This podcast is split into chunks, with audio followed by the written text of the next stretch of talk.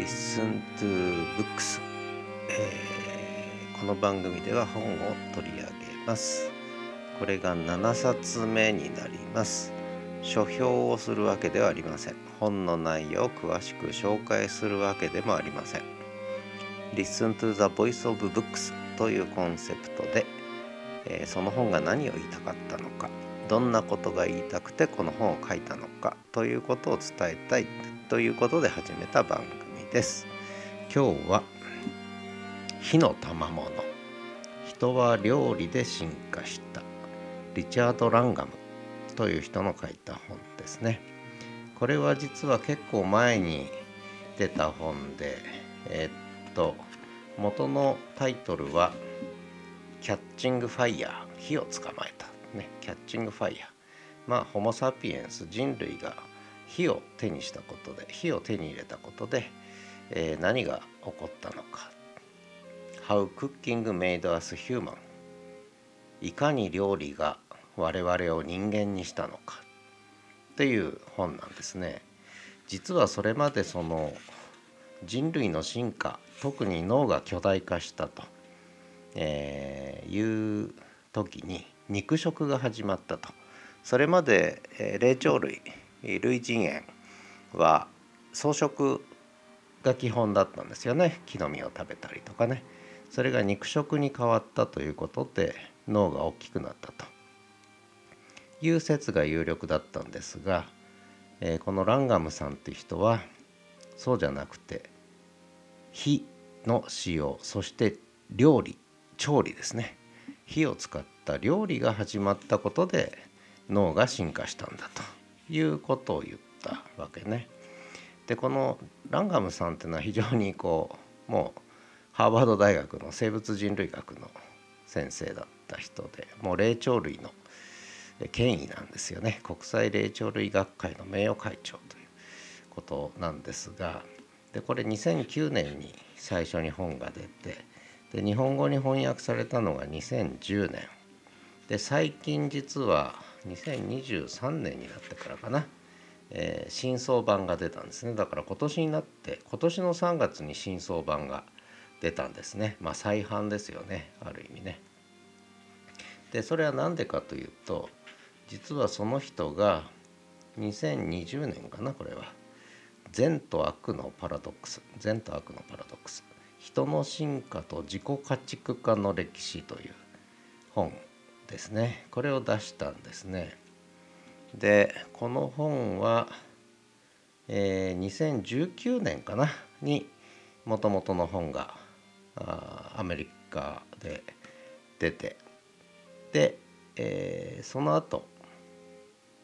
えー、日本語版が2020年に出たのかな「善と悪のパラドックス」でまあこれが出たことでこの火の賜物は手に入りにくくなってたのでそれでまあ新装版という形で出たんですね。でこの本は実はすごい画期的な本だったんですこれは。で今はもうむしろホモ・サピエンスの脳が巨大化して進化した時にもう肉食という説ではなくてもうこのランガムさんの言った料理仮説っていうのがもうほぼ通説になってるわけなんですけどもでも当時はそうではなかったですね。でこの人はやっぱりなかなかすごい人だと思います。で、えー、そのランガムさんが、えー、実は2019年に出した「えー、 The Goodness Paradox」ね、えー、善のパラドックス良いことのパラドックスっていうんですけどね善と悪っていうのはパラドックスな関係にある。えー、The Strange Relationship Between Virtue and Violence in Human Evolution 人間人類の進化における、えー、バーチュー徳ね、えー、 Virtue Violence と暴力との間の関係奇妙な関係ってね、えー、善悪のパラドックスっていうね。そういう本を書いてでこの本は実は自己家畜化仮説というものに基づいて自己家畜化仮説をまあ全面展開したというねそういう本なんです。で私はまだこれ善と悪のパラドックスは結構高い本なので、えー、お金がないので買え 買えませんっていうまあ冗談ですけどもあ冗談でもないんですけどもまあそんなことで読んでないんですが実はこの自己家畜化っていう言葉は前に、えー、この「Listen to Books」の5冊目に紹介した「えー、人は家畜化して進化した」と私たちはなぜ寛容で残酷な生き物になったのかっていう本を紹介したんですが実はランガムさんはこの、えー「人は家畜化して進化した」を書いた、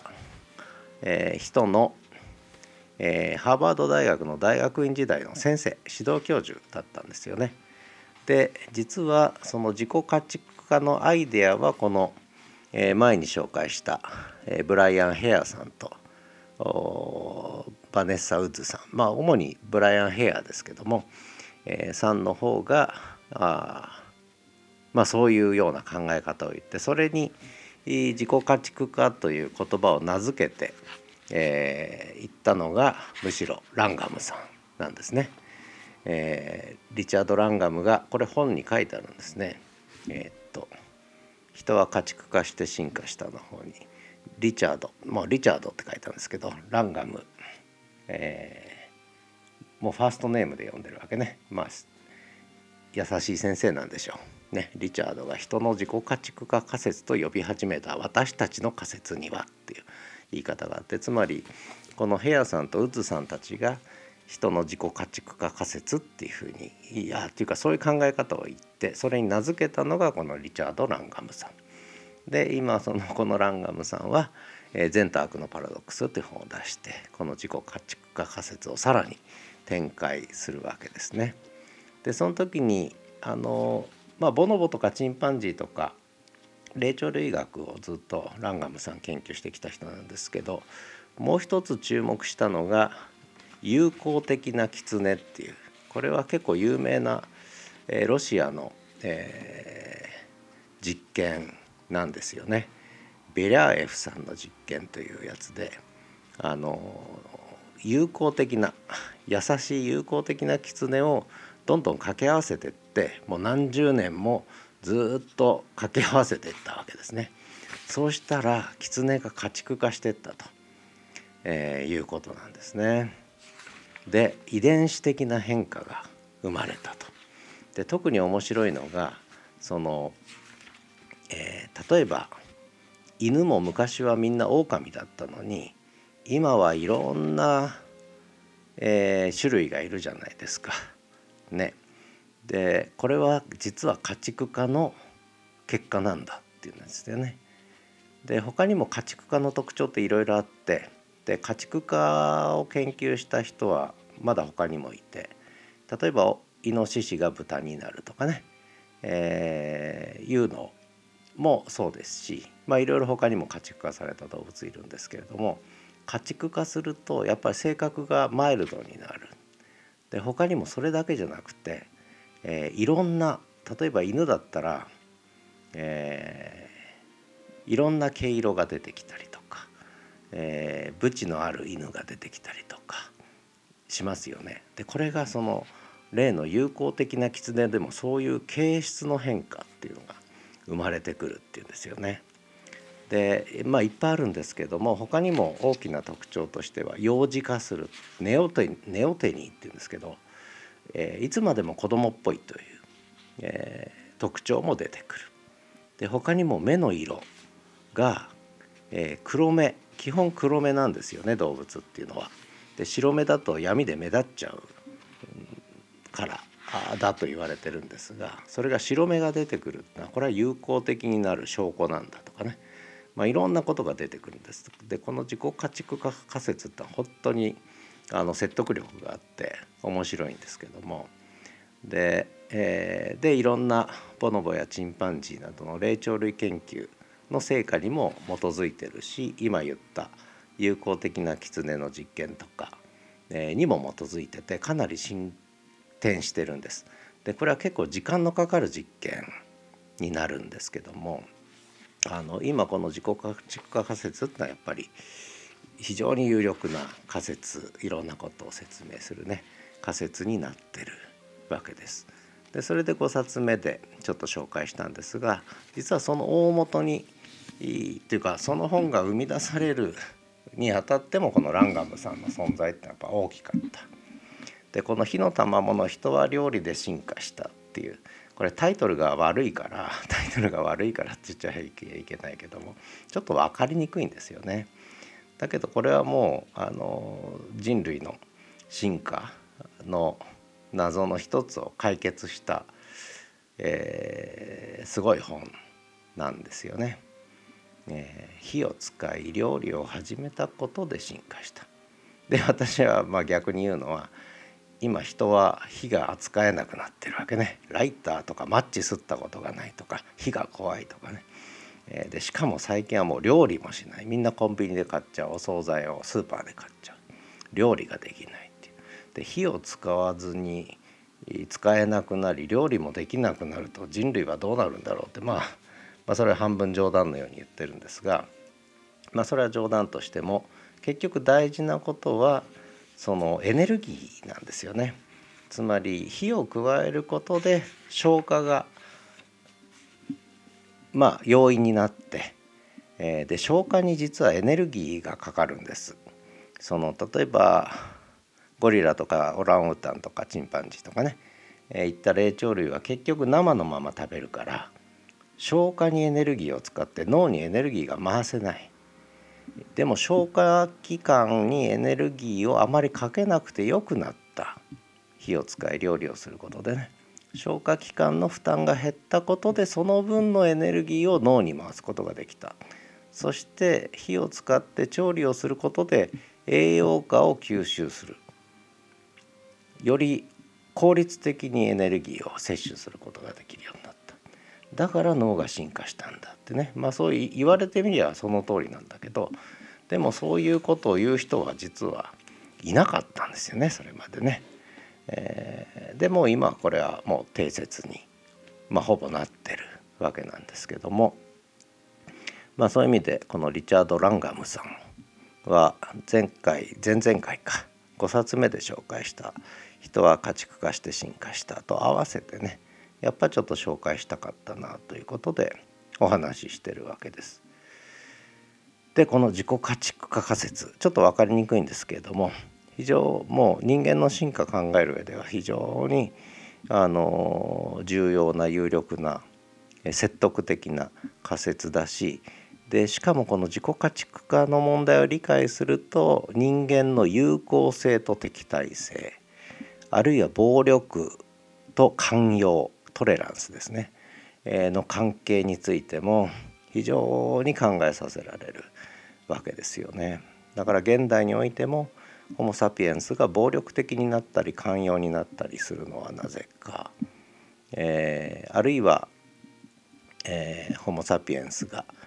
えー、敵対性を持ったり有効性を持ったりする。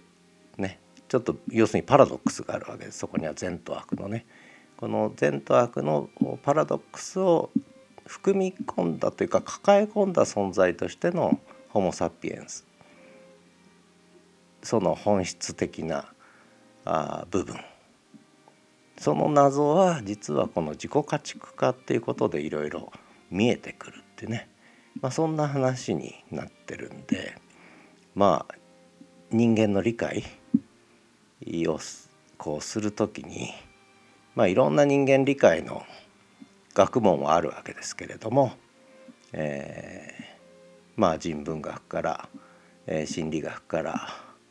哲学からねいろんなこう人間理解のための学問あるんだけれども今はやっぱり、えー、遺伝子ですね。それから霊長類学。やっぱこういったものを根拠にしながら人間の本質っていうのを考えていく。ことに非常に意味があるし説得力もあると思うんでねもうこれはやっぱり何でしょうねもっともっと知られていいし読まれていいというふうに思うし特に社会科学やる人哲学やる人、えー、心理学やる人経済学やる人。まあ、いろんな社会科学的な学問人文学的な学問をやる場合にはやっぱり霊長類学それから DNA 研究そして脳科学神経科学。でもう一つは言葉言語の本質に関わる議論。そして機械学習 AI ですね。人工知能。この辺りはやっぱり前提にしないとあの人間のことそして社会のことは語れないんじゃないかと。まあ私は真面目に思ってるんで、まあ、それで私は政治学専門ですけれどもなんか最近はそんな本ばっかり読んでるということでその一つの、えー、人類のホモ・サピエンスの脳の進化を可能にした、えー、一つの前提としての火の使用人は料理で進化した。だから火の賜物っていうね。いいタイトルなんだけどちょっと一般には理解されにくい。ちょっと日本語のタイトルかなって気がするんですが、まあ、そんな意味も含めて、えー、この本 NTT 出版結構高いですね。3080円。もうちょっと安く売ってほしいね。日本の本は高すぎるね。ペーパーバッグかなんかで新書かなんかで作れば1000円ぐらいで作れるはずなのに。文字数はそんな多くないんですよね。まあそんなこと言ってもしょうがないですけれども。まあ今更読まなくてももう常識になってるんで読まなくてもいいですが、えー、こんな本もあったんだよということで。だいたいこう仮説が、えー、塗り替えられる時っていうのはこういう感じで、えー、かなりこうなんだろうな。細かい論証というよりもいわゆる切り口というかなこういう切り口でアプローチしたらどうだ。で自己価値化仮説も同じなんだよね。でこのやっぱりランガムさんってやっぱ切り口とか発想とかっていうのにすごく優れた人なんだろうなというふうには思ったりしますね。まあ結構長く喋りました、えー、リチャード・ランガム「火の賜物。人は料理で進化した」の紹介でした。ではまた。